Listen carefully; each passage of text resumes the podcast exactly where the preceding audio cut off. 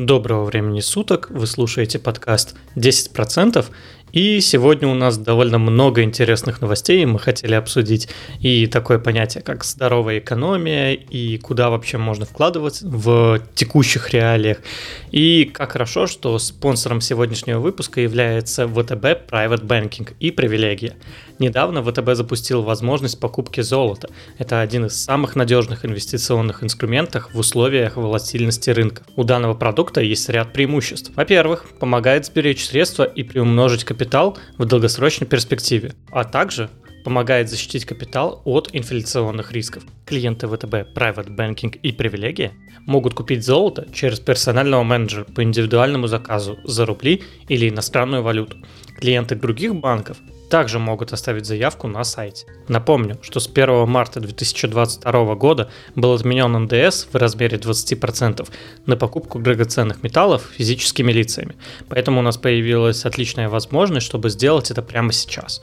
Стоимость слитков с сертифицирующими документами формируется в день покупки на основе текущей рыночной котировки без банковских комиссий и различных переплат. Банк дает покупать от 1 до 100 кг физического золота в одни руки. Ссылка будет в описании. И на самом деле это действительно интересный такой момент, чтобы поговорить про инвестиции в золото. Ребят, вот скажите, вы когда-нибудь сами покупали золото? Да, у меня, точнее, вернее сказать, у моей семьи есть такой опыт. Мой отец э, очень далек от темы фондового рынка, для него это выглядит слишком рискованно, и под его инвестиционную стратегию подходит покупка инструмента, который в первую очередь защищает от инфляции.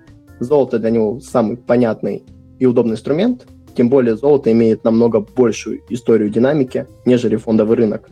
И, соответственно, для него это являлось критическим фактором. А на фоне текущих событий, отмены НДС, для него это составило еще более привлекательные условия.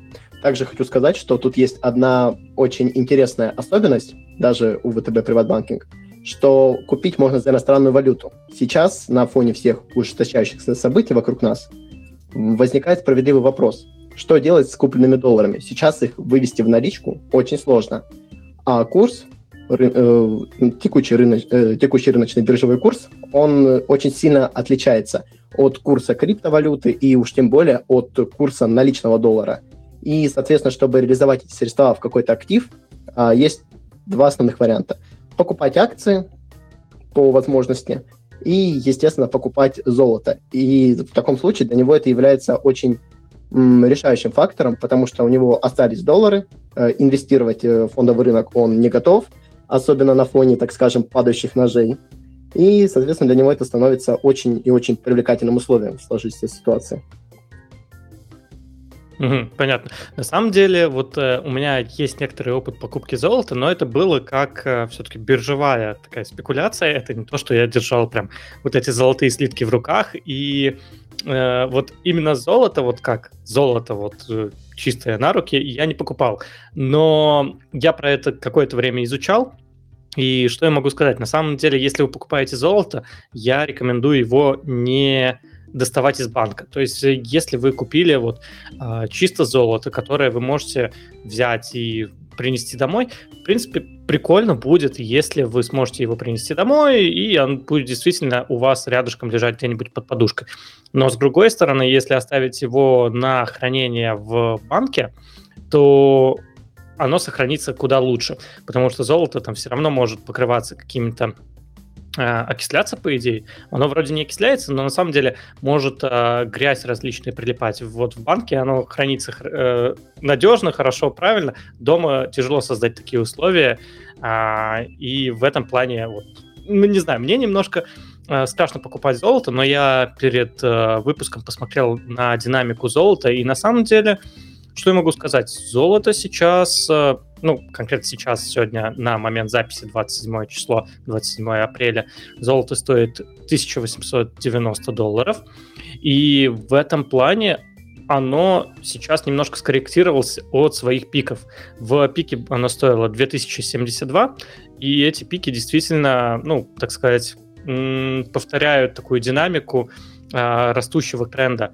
А, но не знаю, мне кажется, это довольно интересный поинт, чтобы присмотреться конкретно сейчас к золоту, тем более а, если появилась такая прикольная возможность, чтобы купить. А, ну, дружище Окей. мой, на самом деле, э, золотом, да, действительно, ты прав, есть одна особенность, а как с э, автомобилем из автосалона. Как только ты выкатываешь новый автомобиль из автосалона, его цена сразу же падает. И точно так же с золотом, на самом деле. А, на, так скажем, своем опыте, опыте своей семьи могу сказать, что золото как слиток способен царапаться даже от э, воздуха.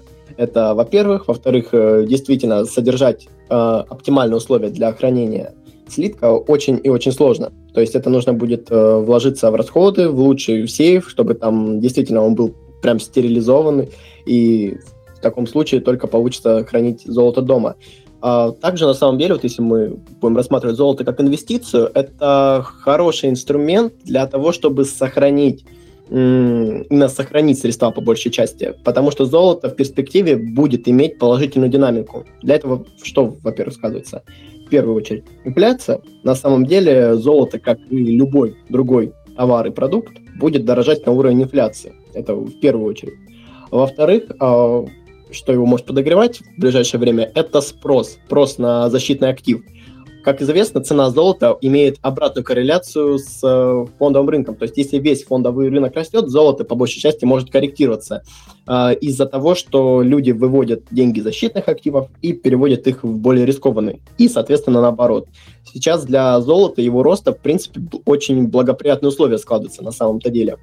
И э, касаемо того, что золото являлся по большей части товаром, Э, если вы его покупаете именно на руки, то, естественно, этот НДС 20%. Сейчас для него будет очень и очень оптимальные условия. Не думаю, что для золота сохранятся эти условия надолго, поэтому пока есть такая возможность, нужно ее использовать по максимуму.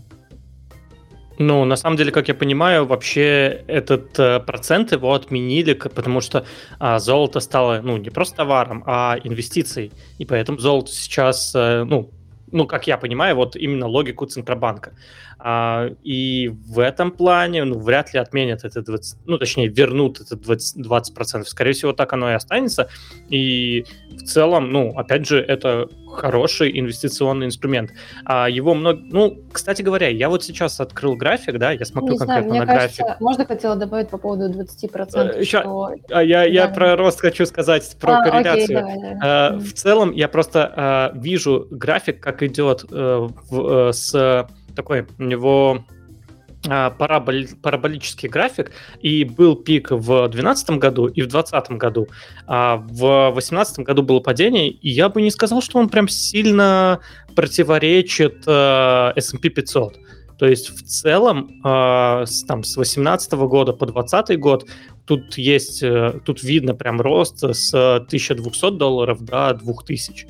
И как бы у нас S&P 500 рос, у нас золото росло, у нас, по сути, все росло. То есть оно не, не прям противоречит, но я согласен с тем, что спрос на защитные активы, он, конечно же, будет расти, и там золото, серебро — это важная штука. А, да, Даш, я тебя перебил, давай, что у тебя там? Не, не, нет, я вклинилась, э, просто хотела, да, чтобы потом не забыть эту мысль по поводу комиссии 20%. А, Мне кажется, это некая мера лояльности в рамках текущих условий, и мое ощущение как раз-таки обратное, что, возможно, со временем, когда сейчас э, ситуация сложно, конечно, да, назвать слово стабилизируется, вот, но тем не менее, когда она будет э, подходить к некой стабилизации, так же как ЦБ там понижает сейчас э, ставку, так и будут возвращать определенные комиссии, которые просто как временная лояльность для мотивации покупателей возвращать деньги в инвестиции, да, в инвестиционный инструмент. Поэтому мое мнение несколько отличается, но посмотрим, со временем только будет видно. И я хотела сказать, э, точнее даже скорее спросить у вас, вот как вы считаете, потому что я, например, пока что а, в свой портфель не добавляла ни акции, да, ни золото как э, ну, валюту, назовем это так, да, ни фонды, вообще ничего, потому что не понимаю, как именно подойти к этому инструменту, с учетом того, что, возможно, для меня, как для начинающего инвестора, э, может быть, более перспективным будет вложение в акции золотодобывающих компаний, которые, да, не только ну, непосредственно зараб- получают, да, добывают золото, но и плюс э, получают определенную прибыль с этой деятельности. То есть, как вы считаете, вложение своих активов, э, своих да, там, фиатных денег в акции компании более перспективно, нежели чем покупка золота? Смотри, просто если мы говорим про акции золотодобывающих компаний, то это действительно тоже интересный инструмент, но а, никто не понимает, э, что сейчас попадет под санкции. Если ты можешь купить золото, то золото, оно, ну, ты его можешь купить физически и забрать домой. И в этом плане его у тебя никто не заберет. Хотя, как мы уже и сказали, мы не рекомендуем забирать из банка домой. И, насколько я знаю, в ВТБ, опять же, можно а, попросить их оставить на хранение, и в течение трех месяцев это будет даже бесплатно. Вот. А, и в этом плане, ну, золото — это немножко другой актив, который сильно отличается от акций. Ты все-таки можешь его забрать, и он будет у тебя физически. А если э, против, э, ну, ты, мы купим какие-то золото, акции золотодобывающих компаний, они могут коррелировать с ценой на золото и быть как, каким-то немного э, защитным активом. Но если мы говорим про защитный актив э, в текущее время, то золотодобывающие компании, они, наверное, не очень подходят, потому что санкции компании могут разориться, запретить компании продавать, а золото, то есть э, вторичные санкции могут там запретить э, у данной компании покупать а, золото. И в таком случае, ну что делать? Они будут пересоздавать компанию, и ты можешь остаться как в каком смысле, в каком-то смысле ни с чем. А золото, ну, оно у тебя, все, это твое, и если там против ВТБ это а, либо против а, и если против каких-то а, там российских компаний снова введут санкции, то золото у тебя все равно остается. Поэтому это такой более безопасный угу. инструмент, нежели акции. Угу. Смотри, да, услышала. Да, да, да. Хотелось бы добавить по поводу золотодобывающих компаний. Вообще на фондовом рынке, особенно на фондовом рынке России, две самые популярные золотодобывающие компании, это, если брать именно российские, это поле золота и поле металл. И еще туда можно добавить э, Newmont, это американская золотодобывающая компания.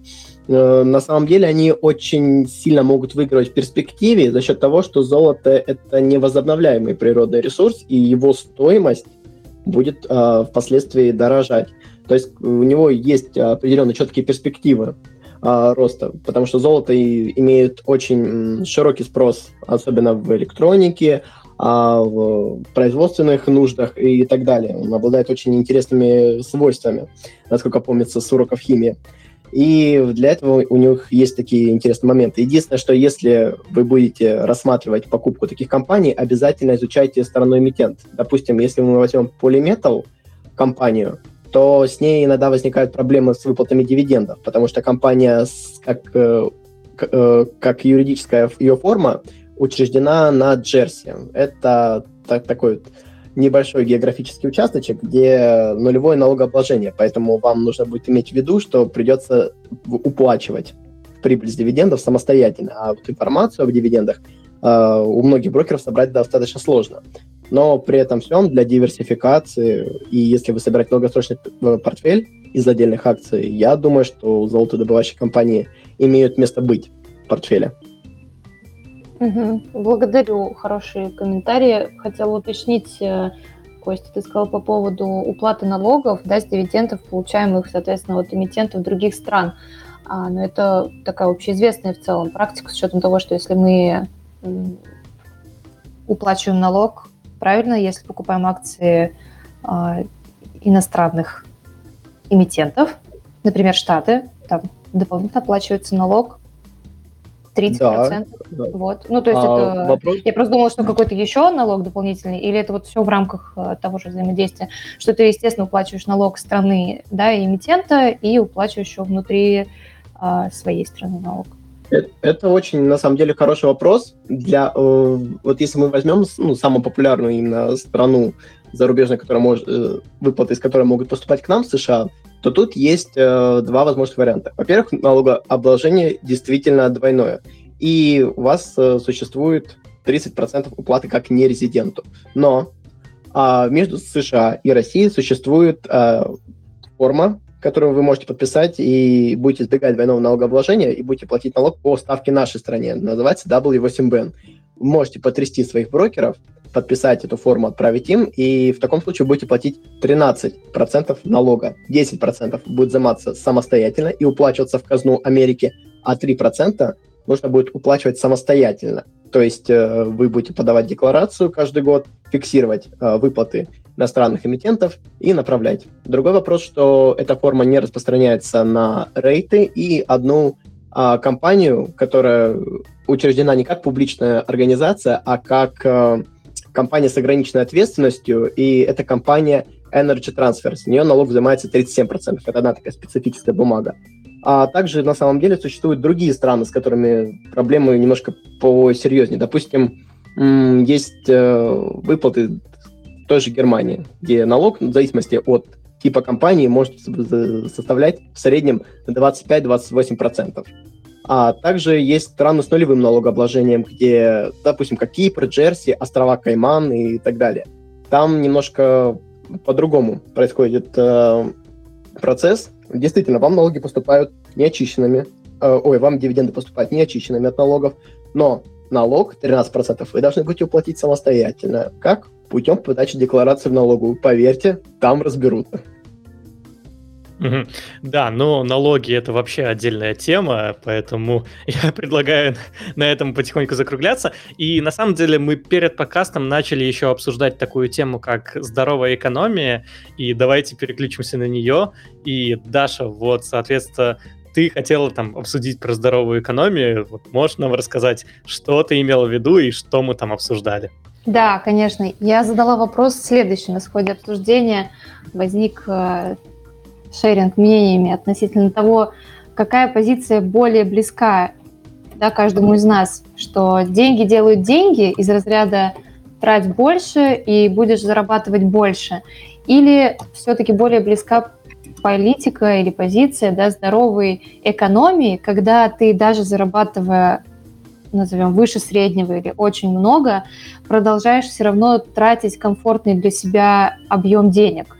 А, потому что на своем опыте, то, с чего мы начали, да, коммуникацию, я всегда чувствовала, что с одной стороны, большие расходы, да, окей, меня мотивируют э, зарабатывать еще больше, но для меня это как будто бы мотивация от страха. То есть это не совсем положительная мотивация для меня. Я не говорю, да, то есть я сейчас говорю через себя, то есть про свой опыт для других людей и для вас, возможно, это по-другому. И в какой-то момент я стала понимать, что для меня более комфортная позиция, когда я трачу ровно ту сумму, которую мне комфортно потратить. У меня бывают разные месяцы. Я реально экспериментировала и Э, проживала на там, 10 тысяч в месяц, э, бывало там, я не знаю, 100 и там более суммы, в зависимости от того, был там отпуск, отдых или какие-то внеплановые покупки, и смотрела, как моя э, психика да, реагирует на кодов, влияет ли это на меня и что мне более комфортно. Поэтому мы вот затронули эту тему. А что для вас комфортно? Интересно, как слушатели тоже для себя ответить на этот вопрос. И вот, ребят, конкретно для вас, какой позиции вы придерживаетесь? Ну, вообще есть такая штука, как ловушка повышения заработной платы. И когда у тебя автоматом повышается заработная плата, допустим, ты получал там условно 50 тысяч рублей, и сейчас ты начал получать 100 тысяч рублей, то психологически ты начинаешь тратить в два раза больше. То есть если тебе 50 тысяч не хватало в какой-то момент, то даже если ты начнешь получать 100 тысяч, то у тебя и потребности вырастут. То есть, когда возрастают возможности, возрастают и потребности. И это такая ловушка, которая, ну, она действительно всех касается. И в этом плане нужно себя вот аккуратно придерживать. Когда у тебя повышается э, возможности твои, опять же, там 50 тысяч ты тратил в месяц, зарплата была 50, зарабатываешь 100 тысяч, но оставить уровень жизни, который был на 50 тысяч. И тогда получается вот этот свободный гэп в 50 тысяч, который можно начать постепенно там куда-то вкладывать.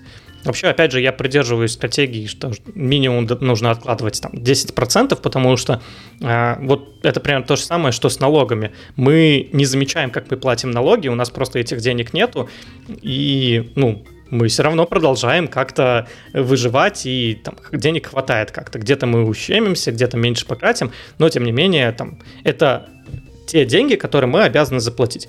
То же самое нужно заплатить вначале себе. Это известная такая штука, что если вы не умеете копить, там 10% вначале отложите, и вы даже не заметите на самом деле, что вы эти деньги отложили. И в этом плане, ну, действительно как-то проще. Мне, по крайней мере, в этом плане действительно становится проще, когда я в начале месяца, когда там зарплата приходит, я сразу деньги откладываю, те, которые там, понимаю, что могу, и оставляю себе денег ровно столько, сколько мне нужно до конца месяца, чтобы э, руки, деньги руки не жгли, не жгли. Вот так мама моя говорила, деньги руки жгут.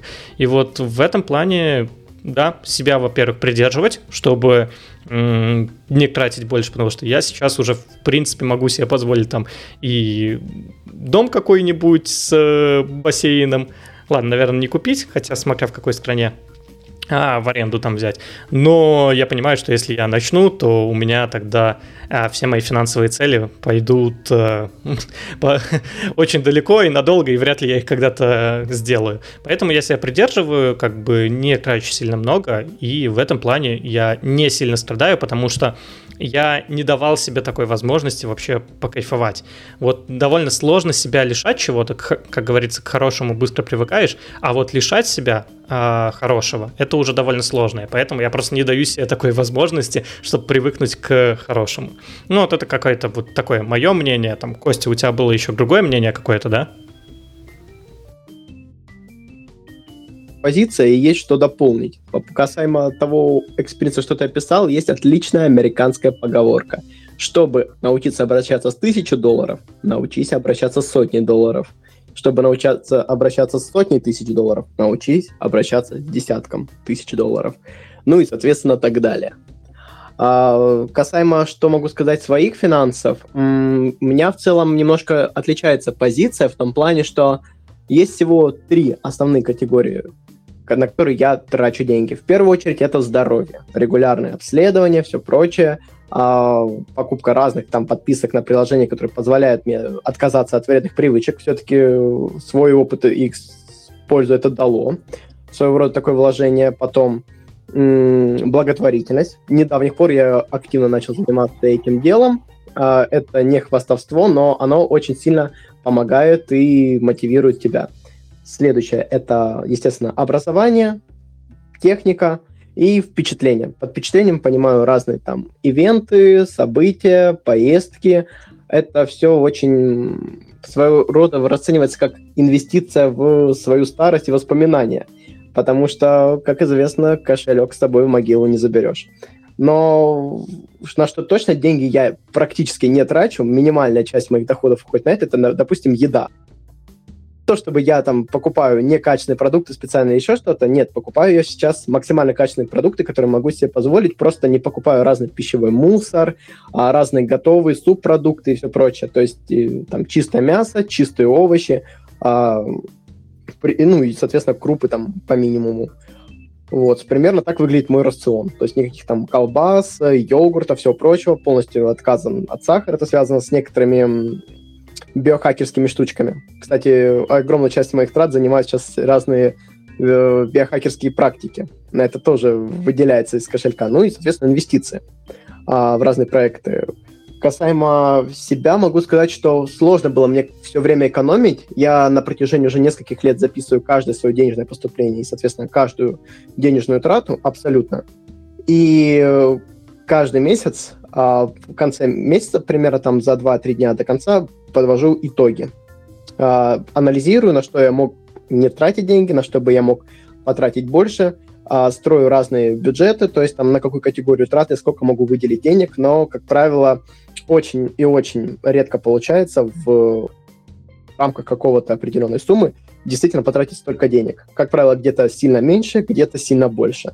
Но про себя как раз-таки могу сказать, что последнее время крайне сложно стало именно распоряжаться своими финансами, потому что э, так получилось, что оборотка на тренинге очень сильно выросла, прям конкретно в разы. Э, этот момент все-таки, наверное, лучше опустить, но так получилось, что теперь зарплата это ну, относительно меньшая часть моего ежемесячного дохода. И очень теперь в совсем других реалиях приходится существовать. Для себя выделил такие принципы, что тратить денег точно больше, чем было, я не буду. Если тратить больше, то только на те категории, которые я озвучил ранее. То есть в итоге какой тезис для тебя ближе, э, что тратить нужно больше, зарабатывать больше, что это является мотивацией, или э, трать э, ровно столько, сколько тебе комфортно, а все остальное откладывай? Мое мнение – это баланс. То есть тут вывести универсальную формулу не получится. А, естественно, мне ближе концепция того, что нужно зарабатывать больше и в идеале тратить столько же как минимум.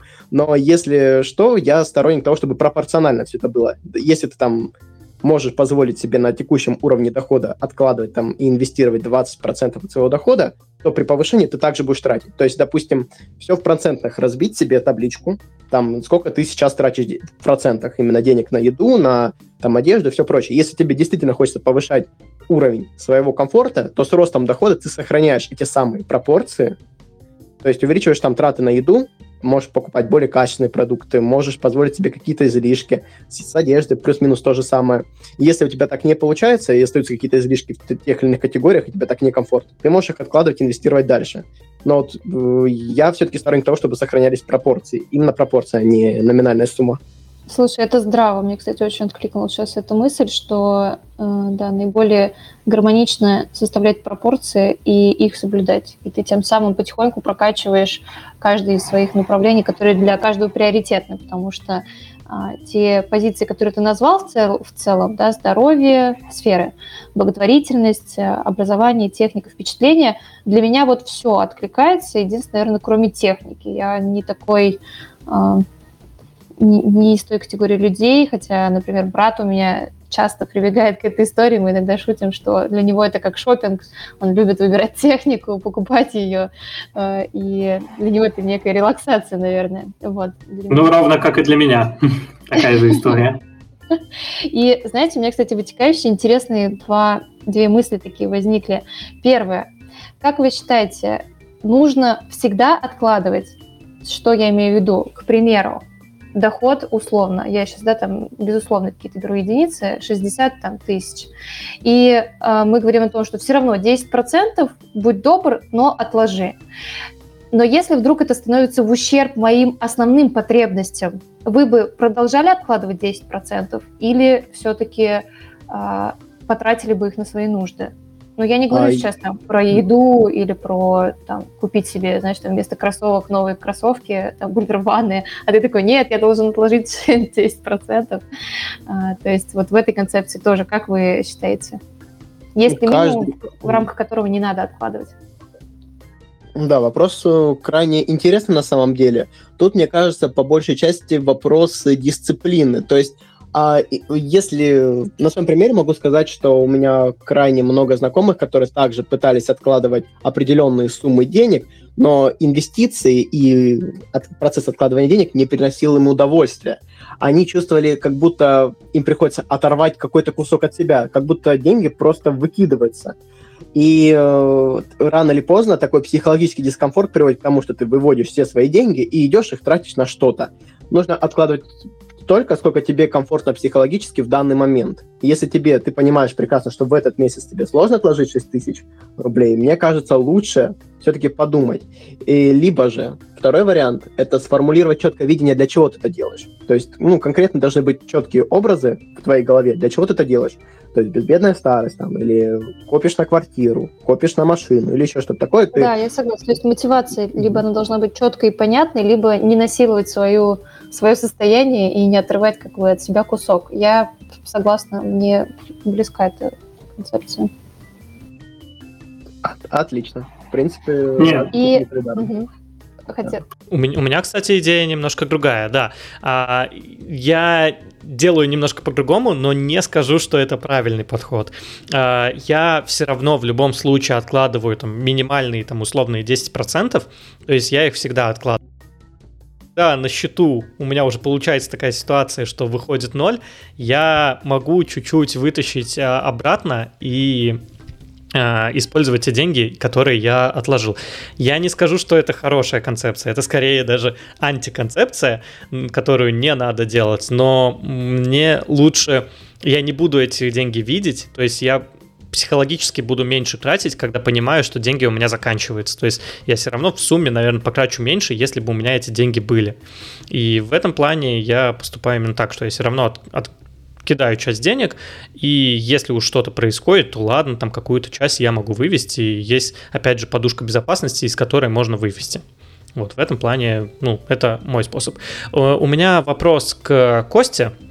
Кость, ты сказал, что ты тратишь часть денег на то, чтобы отказаться от вредных привычек, а можешь ты порекламировать вообще, что ты там делал, потому что я думаю, наш, нашим слушателям кто-то тоже там вредные привычки у всех есть, и кто-то тоже может захочет отказаться от своих вредных привычек и сэкономить на этом часть денег. Вот что ты делаешь?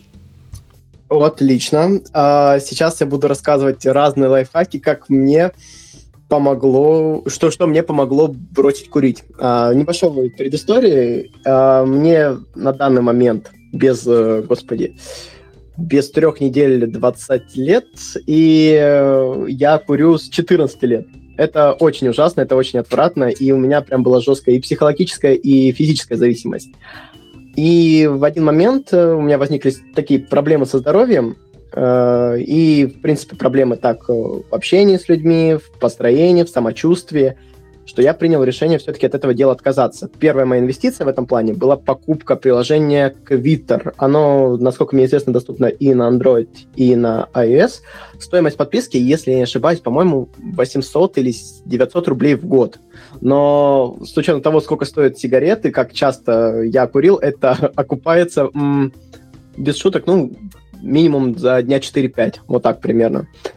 И э, в таком случае, да, э, возникает э, меньше соблазна, когда ты уже потратил эти деньги, когда ты видишь, как, сколько ты денег сэкономил. Ты заходишь в приложение, там идет счетчик, а, ты там сразу на базовом уровне вводишь какие-то данные о том, а, сколько ты сигарет в день курил, сколько стоила пачка, а, там немножко вводишь каких-то своих исходных данных, и после этого приложение там подбирает под тебя программу.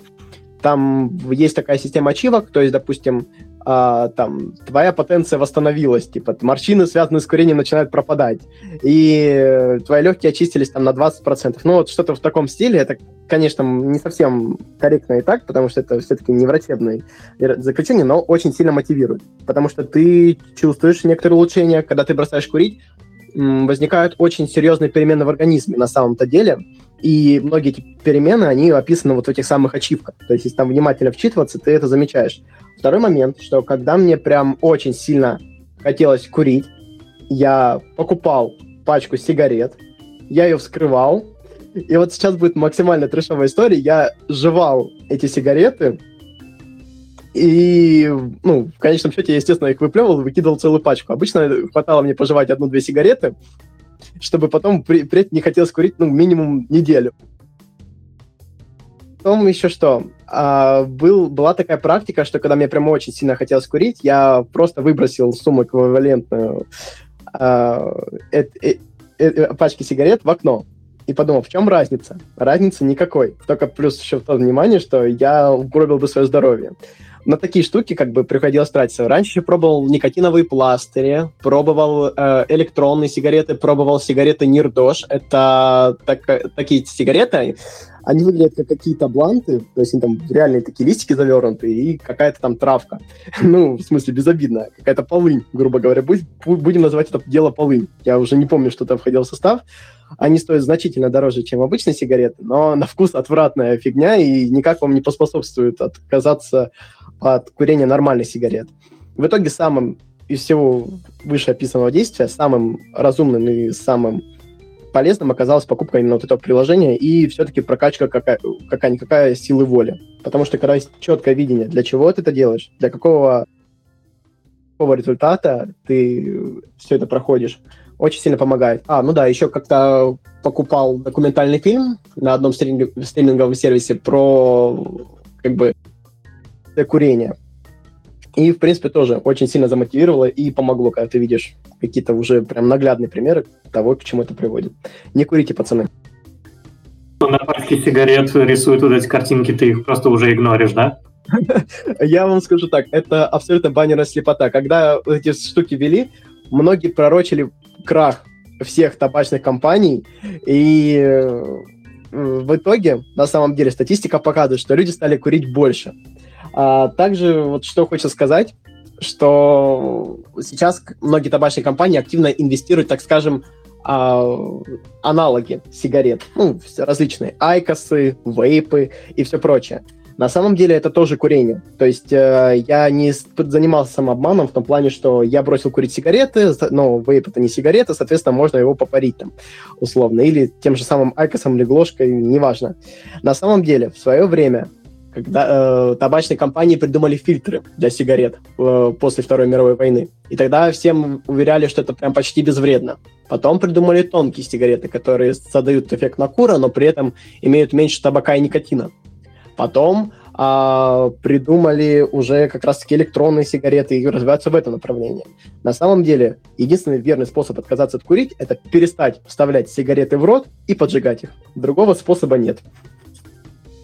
Ну, кстати говоря, у меня отец тоже 20 лет курил, бросил, и вот то же самое сказал. Он прочитал какую-то книгу, и в итоге, как бы, основной тезис — это вот то, что ты и сказал. То есть не надо менять свой стиль жизни, то есть если вы выходите там с пацанами покурить на работе, то также просто выходите покурить, но просто не вставляйте сигарету в рот, не поджигайте, да-да-да.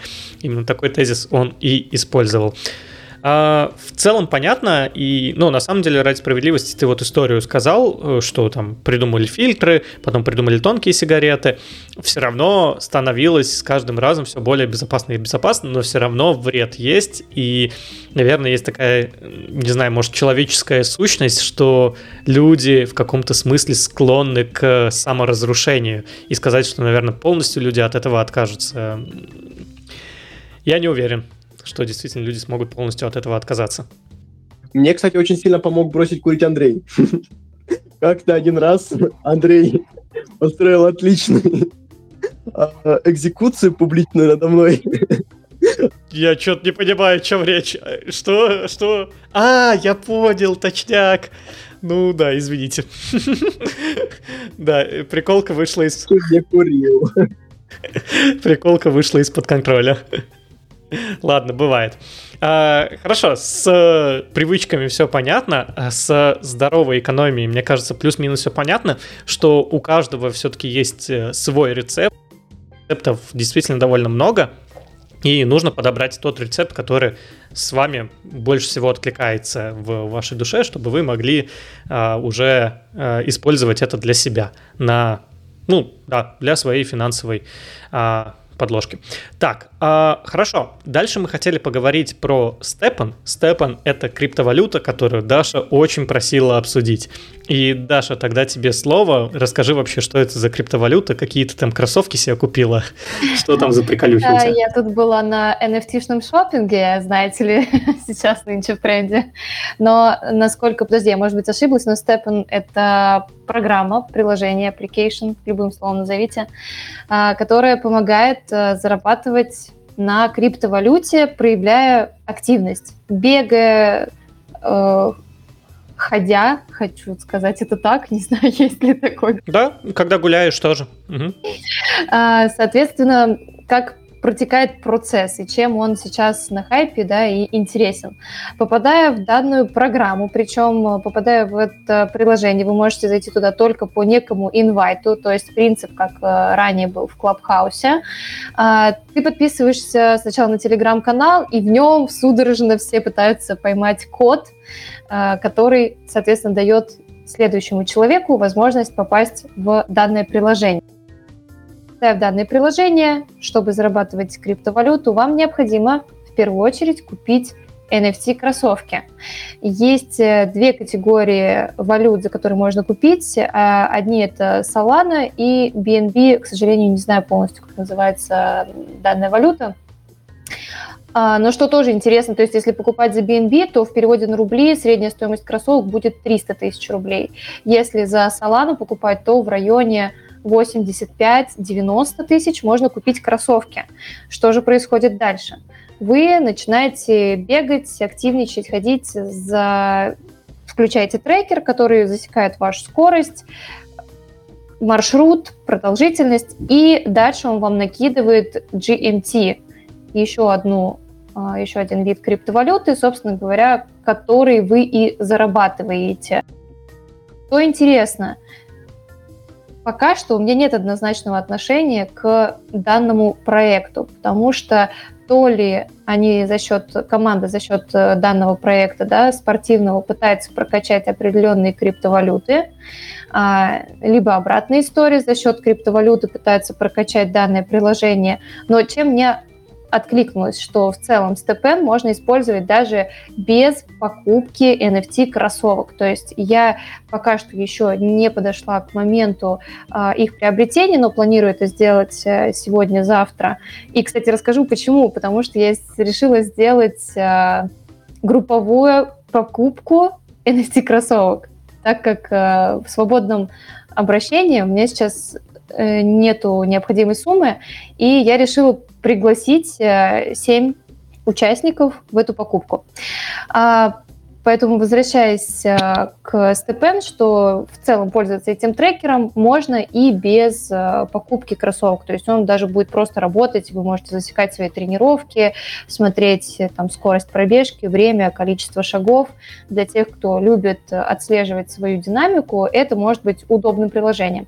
Но опять же, повторюсь, туда попасть можно только по некоему коду, который является инвайтом для попадания в данное приложение. И мне реально пришлось просто сидеть в огромном телеграм-канале, где куча э, народу из России, и вот те, кто попадали, они там раз в 10 минут кто-то скидывал этот код, естественно, одноразовый, и кто успел скопировать, вставить, тот, соответственно, и входит да, в следующем в это приложение.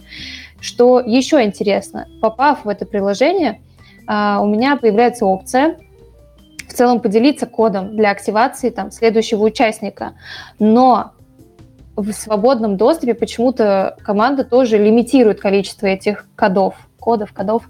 И, например, вот сейчас я уже четвертый, по-моему, день в данном приложении, и у меня нет активационного кода. То есть я хотела поделиться, зашериться со своим товарищем, но пока что сделать этого просто не могу. Соответственно, организаторы этого проекта, команда, они э, тем самым эту воронку тоже сдерживают определенным образом.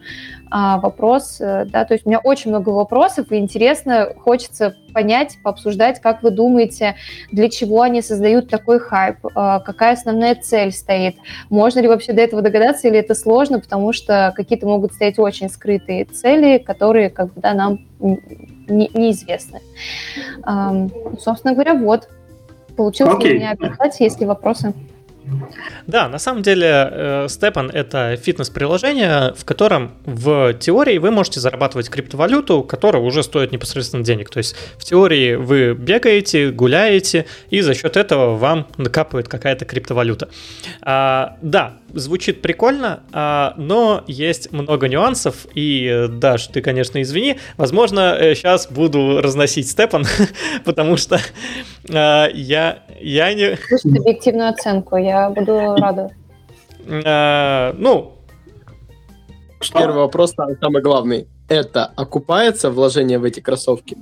Смотри, есть такая штука, как теоретическая окупаемость. То есть это то, сколько в теории будет они окупаться. И их теоретическая окупаемость, ну, она средняя, и она равняется примерно 30-50 дней.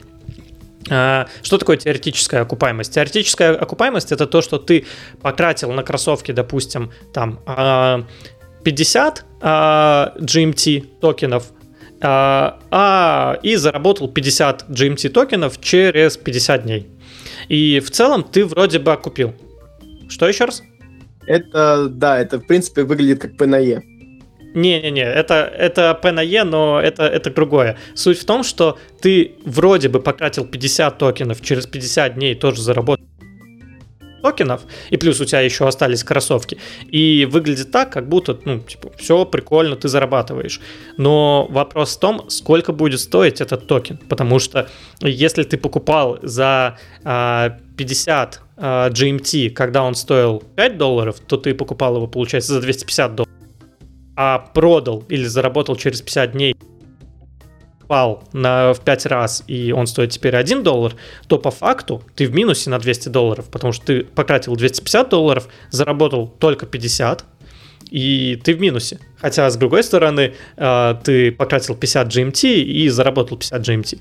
То есть это теоретическая окупаемость, потому что она чисто в теории и в криптомире так часто используется этот термин.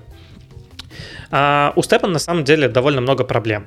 А, первая из основных проблем — это неограниченная эмиссия. То есть это на самом деле у многих криптовалют есть такая проблема, что эмиссия, она ничем не ограничена. И можно на самом деле посмотреть различные токены а, на примере Stepan, те же самые там X Infinity или еще какие-то игровые токены, которые также а, были не ограничены, и в итоге их стоимость упала просто в ноль. В чем прелесть ограничения? Это на самом деле э, свойство э, самих денег в том, что они должны быть в дефиците. А когда у нас э, криптовалюта какая-то не ограничена, то ее стоимость стремится по сути к нулю. Когда у нас все будут зарабатывать там неограниченное количество денег, ну не может, э, э, так сказать, деньги из воздуха не печатаются. И просто стоимость токена будет стремиться к нулю.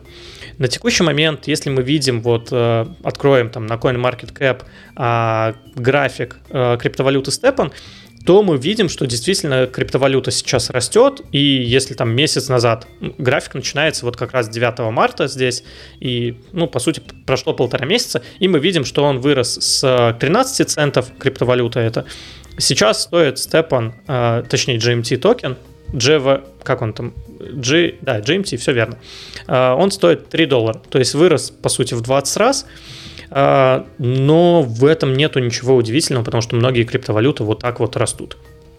А, в целом... Да-да-да, а... поэтому у меня как бы стоит вопрос, то есть э, какие ваши предположения, какова цель? Прокачать какие-то монеты конкретные или все-таки за счет приложения создать еще некую историю, связанную с заработком? Не, ну слушай, в любом приложении цель одна – это заработать денег. То есть э, у, у любого бизнеса есть одна цель, это заработать денег, и изредка бывает идеи, что давайте мы сделаем мир лучше. То есть такое тоже, конечно же, бывает, но это бывает нечасто. В идеале, конечно, сделать мир лучше и одновременно заработать денег. Это вот идеальная комбина, но такое не всегда выходит, и поэтому обычно приоритет отдается деньгам.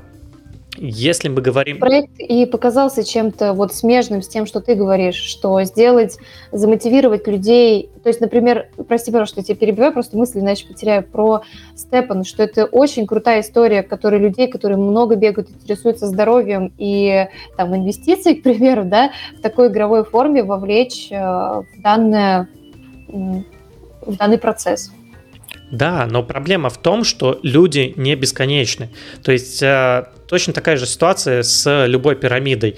То есть когда там э, в любой пирамиде, э, когда там делали МММ, там, соответственно, деньги вкладчикам, там каждую там, неделю вот эти фантики МММовские, они дорожали в два раза. И, соответственно, люди приходили, вкладывали деньги, а потом эти деньги возвращались им там, через неделю в два раза больше. Это прикольно, это здорово, но деньги не берутся из ниоткуда. Они брались от тех денег, которые давали новые вкладчики. И проблема в том, что люди, все-таки это тоже не бесконечный ресурс, и люди не могут появляться бесконечно, и когда-то это закончится. И в этот момент Степан начнет дешеветь, потому что все-таки у Степан экономика не сильно а, продумана, то есть она продумана, но она не просчитана на то, чтобы Степан а, в долгосроке, прям там через год, через два, через три Степан существовал. То есть сейчас, да, прикольно будет побегать, а, можно даже что-то заработать, но точно так же, как с МММ, нужно а, успеть выйти из проекта вовремя. То есть ты можешь а, на ранних этапах вложиться туда, а, заработать денег, вывести их, и тогда, да, ты можешь быть в плюсе. Но 95% людей, они все-таки потеряют денег, и тут уже вряд ли что-то получится изменить. Я с тобой согласна. Единственное, хочу э, подметить следующее. Э, у меня есть осознанное отношение к риску, и в целом, да, входя, совершая попытку войти в этот проект, э, я понимала, что есть сумма, которую я готова потерять, как и в целом всем действиям, да, с инвестициями и вложениями в какие-то рисковые инструменты. Именно ввиду понимая, что, возможно, это какая-то история с мыльным пузырем, с пирамидой и с прочими схемами аналогичными, а, я поставила для себя некий срок, условно он 3-4 месяца, в рамках которого я хочу посмотреть, что у меня получится с этим сделать. И именно поэтому я решила предложить семи людям поучаствовать в этой истории, а, разделить, да, назовем это так, риски и ответственность на семерых и посмотреть, какая у этого проекта будет окупаемость. То есть, если вдруг оно пойдет, то прикольно. Почему бы не направить свою энергию? То есть, я бегаю сейчас достаточно а, часто, да, я могу посмотреть, что из этого может выйти. А, при этом вложив небольшую часть э, в покупку да, этих NFT-кроссовок. И причем, знаешь, для меня был просто очень интересный момент. Я не знаю, просто видела ли ты, я выкладывала это в Инстаграм или не видел, э, я сторис, э, запилила запись, обращение к подписчикам. У меня не прям, конечно, там супер какое-то количество, но очень такие близкие и откликающиеся люди, друзья. А, и просто дала обращение и рассказала о том, что появился STEPN, я хочу попробовать, кроссовки стоят столько-то, давайте вместе пошеримся, вот у нас 7 участников, и я один из них. И мне просто в первый день уже написало 4 человека, которые сказали, да, come on, давай попробуем вместе, это прикольно. И вот э, поэтому я сейчас жду еще седьмого человека, если вдруг кто-то из вас захочет поддержать меня, вы можете стать тем самым седьмым участником. А, вот, э, в данном проекте, и как бы мы просто договариваемся о том, что я, соответственно, покупаю эти кроссовки и начинаю бегать. И для меня одним из еще таких мотивирующих э, факторов был, что в телеграм-канале, который я достаточно часто читаю, а, админ написал э, отчет о том, э, сколько он заработал, сколько он вложил и сколько за неделю он заработал. Понятное дело, что тут как факт нету скрина, и можно сейчас сказать, что ну, это непроверенная информация. А, тем не менее, определенный срок жизни у этого проекта есть. И почему-то я считаю, что на этом можно определенную какую-то сумму, назовем, да, заработать, либо вообще посмотреть, как это работает. Мне в целом нравится тестить э, какие-то новые проекты, смотреть, как их интегрируют, как их оформляют, как работает команда, поэтому у меня тут скорее не шкурный интерес, да, назовем это так, извиняюсь грубым словом, чтобы там заработать какие-то, ну, потому что, понятное дело, тут э, они тоже вводят кучу обновлений, понижают там ставку заработка GMT, вводят какие-то бонусы, ты плюс еще платишь за амортизацию кроссовок и так далее, и так далее. Но, тем не менее, есть факты, конкретно подтверждающие истории, которые говорят о заработке. Вот, например, парень написал, что общий итог за неделю, чистый доход с ходьбы по курсу у него вышел 150 баксов. Ну, так в том-то и суть, что, опять же, сейчас, если ты посмотришь, я тебе скинул а, график а, на X Infinity, я сейчас скину еще график на Stepan, а, в чате нашем. И если мы посмотрим э, в Stepan, то видно, что криптовалюта сейчас растет. И тут график буквально за полтора месяца, то есть Stepan это на самом деле нахайпленная история, сейчас чисто идет хайп вокруг этого, но опять же, точно так же был хайп вокруг, э, э, что есть последнему, Клабхаус был тоже на хайпе. Да, но где Клабхаус сейчас? И то же самое со Степаном. Ты сейчас в него зайдешь, заработаешь денег через месяц, а через месяц он уже может начать сдуваться. И вот это вот проблема. Я тебе также скинул график X Infinity. Это схожая э, игра, то есть это игра, основанная на криптовалюте, и тут можно увидеть там некоторый схожий график. Если взять э, график то видно, что рост начался там, в начале июля прошлого года, и сейчас через месяц он, там, криптовалюта выросла с там, 4 долларов до 65, то есть тоже в 10 раз, там даже до 75, а, то есть там в 15 раз. И после этого криптовалюта тоже выросла. А, и я думаю, что мы сейчас примерно в той же самой истории, когда сейчас Степан э, ну, где-то в районе э, сколько он там, 3 доллара, да, он может еще вырасти до долларов 7, но после этого пойдет на спад, и я думаю, график примерно так же повторится, потому что, хотя, скорее всего, он будет немножко э, дольше, потому что есть ограничения. Но плюс-минус график должен повториться, и если вот брать за пример X Infinity, который я тебе скинул, то уже через месяц, когда ты там сейчас вложишься, через месяц а криптовалюта это подорожает, и ты будешь в плюсе. Но если ты будешь вкладываться там э, подольше, либо токены эти не будешь продавать там еще месяца два и будешь держать их месяца три, то ты уже выйдешь там просто в ноль, хотя должна будешь там заработать по идее. Это если брать в пример X Infinity, поэтому, ну, лично для меня Степан это такой рисковый актив, который я не готов был рассматривать, и сейчас просто идет хайп, и ну, опять же, хайповые истории, это, они довольно опасные, и в них очень легко прогореть. Но, опять же, тебе решать. Это не является финансовой рекомендацией, и вы сами а, вправе решать, что вы хотите пробовать, что не хотите. Как-то так. Вопрос, да. А, получается, что ты устроила своего рода краудфандинг, да, на такой личный проект-эксперимент, а я вот сразу не понял. То есть это типа просто своего рода пожертвование, донат э, на кроссовки интересный, прикольный experience в интернете, либо это будет на права коллективной собственности, то есть ты там, знаешь, э, создаешь акционерное общество, делишь кроссовки там на паи и продаешь паи. Я, да, я да, все, все так и есть. Я э, пригласила ребят, э, все правильно, в формат краудфандинг, и э, каждый владеет одной седьмой частью тех nft кроссовок, э, которые будут приобретены. Соответственно, их вложение остается их вложениями. Тот возможный, потенциальный, да, будем сейчас говорить, возможный заработок, который э, в данном приложении может оказаться, он тоже будет, соответственно, делиться как дивиденды на семерых. И все, управление просто этими деньгами остается за мной. Но при выводе, при конвертации, соответственно, также делится на 7 участников. А, то есть а, прибыль с этих кроссовок, получается, будет делиться в виде дивидендов, э, выплата на семерых?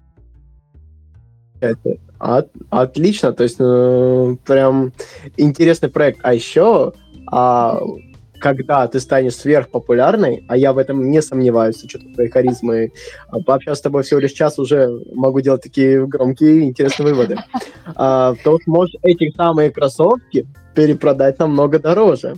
И тогда, блин, слушай, меня прям заинтересовалось. Складывай. Это те кроссовки, которые Даша носила. Всего лишь две салаты нужно вкинуть, и ты участник этого. Блин, Костя, кажется, мы сегодня должны были с тобой как раз встретиться. Ты тот самый седьмой человек в этой истории. Но это как бы так, предложение, если будет желание, то почему бы и нет. Фан, это возможно. На текущий момент Solana стоит 97 долларов, то есть это примерно 200 долларов, две Solana. А, окей, мы оставим на самом деле там ссылку на твой инстаграм в описании, если мало ли кто-то действительно захочет, но я так не рискую, потому что не готов к этому. А если ты уже решила, то... Бегать просто, Андрей, так и скажи, я не готов бегать. Это вторая отмазка. Нет, это, эта отмазка должна была в конце идти.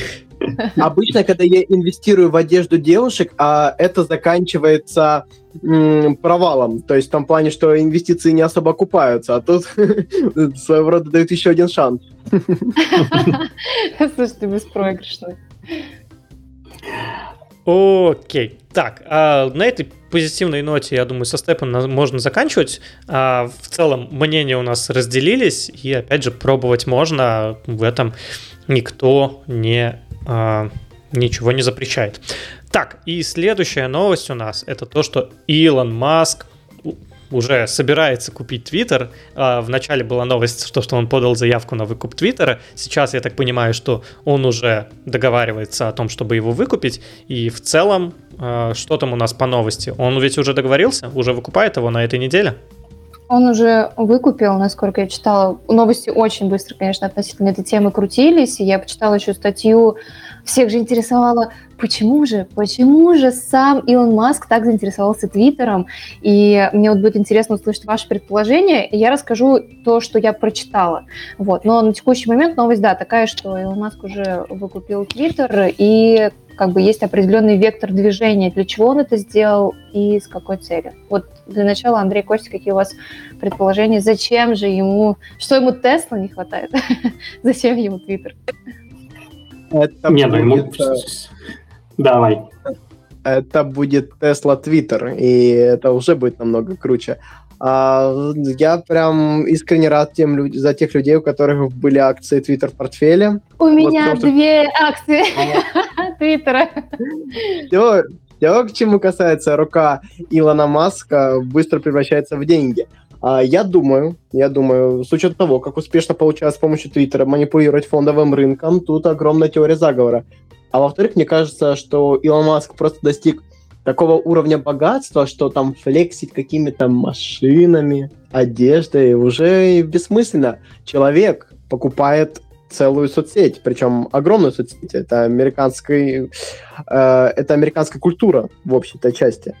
Э, и на самом деле это покупает он его за овер дофига прайс, как э, принято говорить, потому что в свое время, в свое время Facebook купили очень перспективный и очень интересный проект под названием Instagram за 1 миллиард долларов. Илон Маск вроде как покупает за 43 миллиарда долларов. И это прям... Ну, это абсолютно разные вещи. Ну, абсолютно, потому что Инстаграм, когда покупался, это было местечковое приложение, которое, если бы они не продали Инстаграм, то тогда в таком случае, ну, Facebook создал бы свой Инстаграм, как бы назвал бы его по-другому и все. Как бы, опять же, тут э, абсолютно две разные вещи. Да, бесспорно, но смог бы Илон Маск на 43 миллиарда долларов с учетом его авторитета, его имени, инвестируя эти деньги в, с нуля, так скажем, собрать что-то более крутое и более перспективное. Мне кажется, с учетом того, какие он людей вокруг себя сколачивает, у него бы это могло бы получиться. Во что это превратится, это сложно представить, но что-то вот мне подсказывает где-то на глубинном уровне, что это было не рофло ради сделанное. То есть э, Twitter это довольно мощный агрегатор, особенно в руках э, такого влиятельного человека, как Илон Маск в текущих реалиях.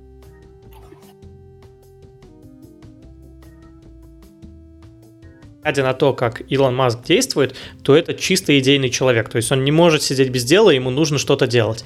А, я в этом плане тоже а, немного идейный, то есть э, не настолько, как Илон Маск, но я не могу сидеть без дела. То есть я, например, после работы прихожу домой и делаю какой-то стартап. Кстати говоря, тут маленькая, может быть, рекламка, интеграция, там еще что-то. А, мы с э, Женей сейчас делаем э, проект. В принципе, сейчас запустили самую там первую версию, буквально вдвоем ее тестим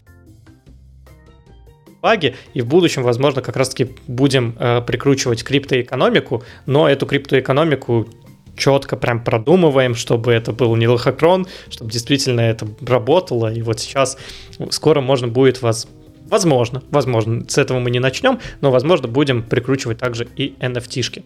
А, да. А что ж такое? Не знаю, куда инвестировать. В кроссовки Даши или в проект Андрея? Но у нас это еще не скоро. У нас это еще не скоро. Я потому что продумал криптоэкономику, как сделать так, чтобы, ну, опять же, там ограниченная все это будет эмиссия, это все понятно. А, вот эти все вещи, там э, просто а, крипта действительно очень хорошо легла на наш проект. И этот момент а, мы еще будем там, обсуждать, и я понимаю прекрасно, что чтобы это сделать, огромное количество усилий, а, огромное количество усилий на тот же самый там пиар, не пиар, но этот момент мы будем обсуждать, там, но в, на- в начале мы просто хотим запуститься, чтобы просто как приложение, а потом уже посмотрим. А, да, это я просто хотел в предыдущую тему сказать, не успел сказать, а, поэтому сейчас ты сказал. А, да, касаемо Илона Маска, ну, просто человек верит э, в свои принципы, он верил в а, интернет, а, что должна быть связь между людьми, он создавал э, XCOM, после которого объединился с э, PayPal. Он верит в то, что там люди не должны быть э, монопланетной цивилизацией, поэтому он создал Space должна быть чистая энергетика, поэтому создал Теслу и купил там тот же самый Solar, э, не Solar Edge, а Solar City. Э, объединился с ним, и теперь это подразделение Tesla Energy. А опять же, верит в искусственный интеллект понимает, что он может приносить опасность, создал там а, OpenAI, который изучает искусственный интеллект. И опять же, он просто видит вот эти тенденции, куда все идет, и пытается ну, как-то эти тенденции использовать на свое благо и как бы на благо в каком-то смысле человечества. Просто а, иголки в попе чешутся, вот и человек не может просто сидеть и скучать. И это на самом деле замечательно. А, в Твиттере действительно огромный потенциал, потому что а, конкретно Илон Маск говорит, что он за свободу слова. То есть он считает, что свобода слова — это Грааль, который нельзя трогать. И, опять же, в Штатах недавно были скандалы, когда там Трампа забанили в Твиттере, еще какие-то вещи. Ну, это не касается свободы слова. То есть Трампа забанили не по правилам какой-то, не по закону. Опять же, мне кажется, что это немножко а, задело а, Илона, и он решил, что свобода слова — это неприкосновенное право, которое, которому нужно следовать. Опять же, тут есть много нюансов там, по поводу законов, по поводу там, опять же, а, что там является призывом к насилию, что не является призывом к насилию, там, какие вещи можно говорить, какие нельзя. Это все, конечно же, не супер просто решает. Проблема, которую можно решить, и он пытается это сделать. Ну, по-моему, прикольно. Твиттер э, действительно довольно крупная соцсеть, которая пиарит э, микроблоги, на основе чего ну, Твиттер работает, в чем его особенность, ты быстро получаешь информацию. Опять же, сейчас у нас э, у всех развито клипное мышление, это когда мы смотрим сторис в Инстаграме, просто, клипы вот эти маленькие, смотрим ТикТоки, смотрим там какие-то фоточки по-быстрому. И это клипное мышление, но оно действительно присуще, видимо, людям и более молодому человеку, который более молодым людям, не могут на чем-то одном долго сконцентрироваться. И поэтому за счет этого и развили э. ТикТок, фоточки, потому что сложно напрягать мозг, чтобы что-то там а, долго читать и изучать. И Twitter помогает, как раз-таки входит в рамки вот этого клипного мышления, и ты можешь быстро получить качество, нужную информацию, потому что все-таки а, видеоролики не всегда есть возможность этот видеоролик. А, а написать текст всегда есть такая возможность. Но опять же, в Твиттере никто не запрещает и видео выкладывать, и фотки, это, естественно, тоже все там есть. Поэтому, да, мне кажется, у Твиттера действительно есть очень хороший потенциал, который можно раскрыть там, с помощью менеджмента Илона Маска. Что ж, прикольно, прикольно. Тут ничего, наверное, больше сказать. У кого-то есть какие-то дополнения? Вы все верно сказали относительно того, что это э, Илон Маск считает Твиттер очень ну, площадкой с э, глубоким потенциалом, конца раскрытым. Собственно говоря, это одна из мотиваций, которая транслируется сейчас в его покупке. Плюс э, до момента его покупки Twitter является публичной организацией, являлся, а теперь она, будет ли правильно сказать, что она частная.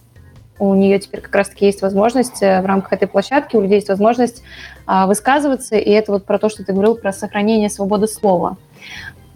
Поэтому, да, это основные, одни из основных мотивов, которые, во всяком случае, так пишут. А, что происходит на самом деле, интересно было бы узнать, а может быть, это и есть правда кто знает. Ну, на самом деле, э, публичная или частная компания это никак не влияет в том плане, что все равно ты обязан соблюдать законы, которые есть. Не совсем не соглашусь. Это там есть определенная разница в полномочиях и в глубине возможностей, и это на этом было сакцентировано внимание. Поэтому это так же, как знаешь, условно, это очень сейчас такая параллельная грубая метафора, как ИП и ООО. У них есть определенный, это да, в каком-то смысле юрлица, но у них разный уровень ответственности, и они разными а, разные финансовые, разные финансовые обязательства несут. Ну, окей, ладно, тут э, сильно спорить не буду. А, я скорее про, то, про те законы, там, призывы к насилию, там... Э, это, безусловно, э, конечно, это общее, это такое... Да-да-да, вот эти вещи, они как бы все равно остаются, и непонятно, как вот совместить полную свободу слова и вот... Э, именно такие вещи, чтобы фильтровать грамотно. Потому что, опять же, отдать все это боту на растерзание, ну, Эм, тут человек не всегда разберется, там, что подходит, так сказать, под этот закон или что не подходит под этот закон. Поэтому тут не все так просто. Эм, не знаю, будем смотреть. Возможно, для кого-то это point зарегистрироваться на Твиттере, потому что, возможно, площадка будет развиваться скоро семимильными шагами, и также она может начать развиваться и в наших странах, потому что Твиттер в наших странах не особо развит. Хотя он замедлен сейчас, и вряд ли как бы сильный будет boost, особенно там в России, но в каких-то СНГ странах он может начать больше развиваться. Дорогие мои коллеги, в связи с этим очень логичный вопрос. Подкаст про инвестиции, поэтому как вы считаете, что будет с акцией Twitter? У меня купленные акции были еще до всей этой истории, как-то так получилось. Даже не помню, на фоне чего я решила это сделать, то ли где-то что-то прочитала, то ли просто не откликнулась история с диверсификацией, и mm. это были ВК и Твиттер. И а, как вы думаете, потому что сейчас, например, сразу скажу такой спойлер, типа Тиньков а, в своем телеграм-канале пишет о том, что, возможно, сейчас лучший момент для того, чтобы как раз-таки э, продать акции, а не держать их. Не совсем понятно, как будет развиваться стоимость э, акций на рынке Твиттера. Не, ну тут очень закономерный процесс. То есть э, многие, кто приходит на рынок и кому так везет попасть под новости, допускают одну ошибку. А вот сейчас, по идее, кажется, что новость не отыграна, а на самом деле как только появились слухи об этом, это самый исход уже был заложен в цену этого актива. Соответственно, если не будет каких-то других серьезных интересных новостей, то в скором времени мы получим разворот. Не говорю, что получится он сразу, но я бы, так скажем, на таком везении бы остановился. То есть э, э эта новость уже вложена в цену актива. То есть сейчас ну, то бы я лучше бы... лучше выходить, правильно? Индивидуальный индивидуальный. Это, э, это просто обсуждение, естественно. Не могу, но, но если бы я находился на положении, я бы по техническому анализу нашел бы точку выхода хорошую, и mm-hmm. все, и забыл бы. Ну, на, на некоторое время поставил бы так э, в виш-лист, типа, и следил бы за бумагой, то есть за дальнейшей динамикой. Но рассчитывать на то, что вот на новостях об Илоне Маске она еще долгое-долгое время сможет продолжить свой рост, э, я бы не стал. Потому что, ну, это уже было вложено mm-hmm. актива. Да. А если говорить про долгосрок, то есть потенциально, если он будет развивать а, данную платформу? Я сейчас на самом деле на долгосрочную, на перспективу не ставлю на отдельные акции, потому что мир очень динамично и быстро развивается, и на протяжении, вот если брать долгосрок несколько лет, да, э, то очень быстро и часто меняются позиции лидеров на рынке. Ну, то есть, э, если брать такой довольно короткий, на самом деле, промежуток времени, как 10 лет. Если мы отмотаем 10 лет назад, были совсем другие имена в топе рынков. Ну, за исключением некоторых компаний, конечно, монополистов. А так, э, в принципе, смотря какой срок, именно мы понимаем, и смотря какие цели преследовать. То есть на отдельных именно бумагах я спекулирую. Мой портфель, он как раз создает из фондов. А, по большей части состоял, когда находился в Interactive Broker. Сейчас на долгосрочный портфель временно, так скажем, по большей части трансформирован. Ну, в связи с тем, что у меня деньги, можно сказать, у российского брокера находятся. Сейчас э, ситуация более-менее стабилизируется, что-то проясняется, что-то нет, но многие вопросы загадочные. Но не об этом.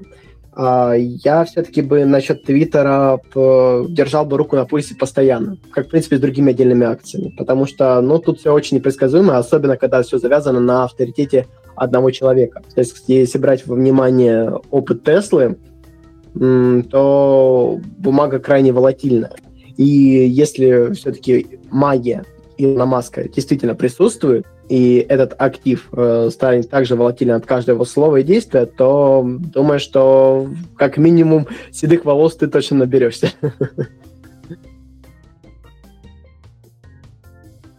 Что произойдет с Твиттером? Вот у Даши сейчас две бумаги, хотя компания станет частной. Ей как бы обменяют эти бумаги автоматом на деньги, либо что конкретно произойдет? Вопрос интересный. А, смотри, типа, по факту компания а, останется той же. А, единственное, что контрольный пакет а, акций перейдет а, другому человеку. Допустим, сейчас а, с Тинькофф банком примерно похожая ситуация происходит. Покупает именно Твиттер. Он не контрольный пакет покупает, он выкупает именно Твиттер.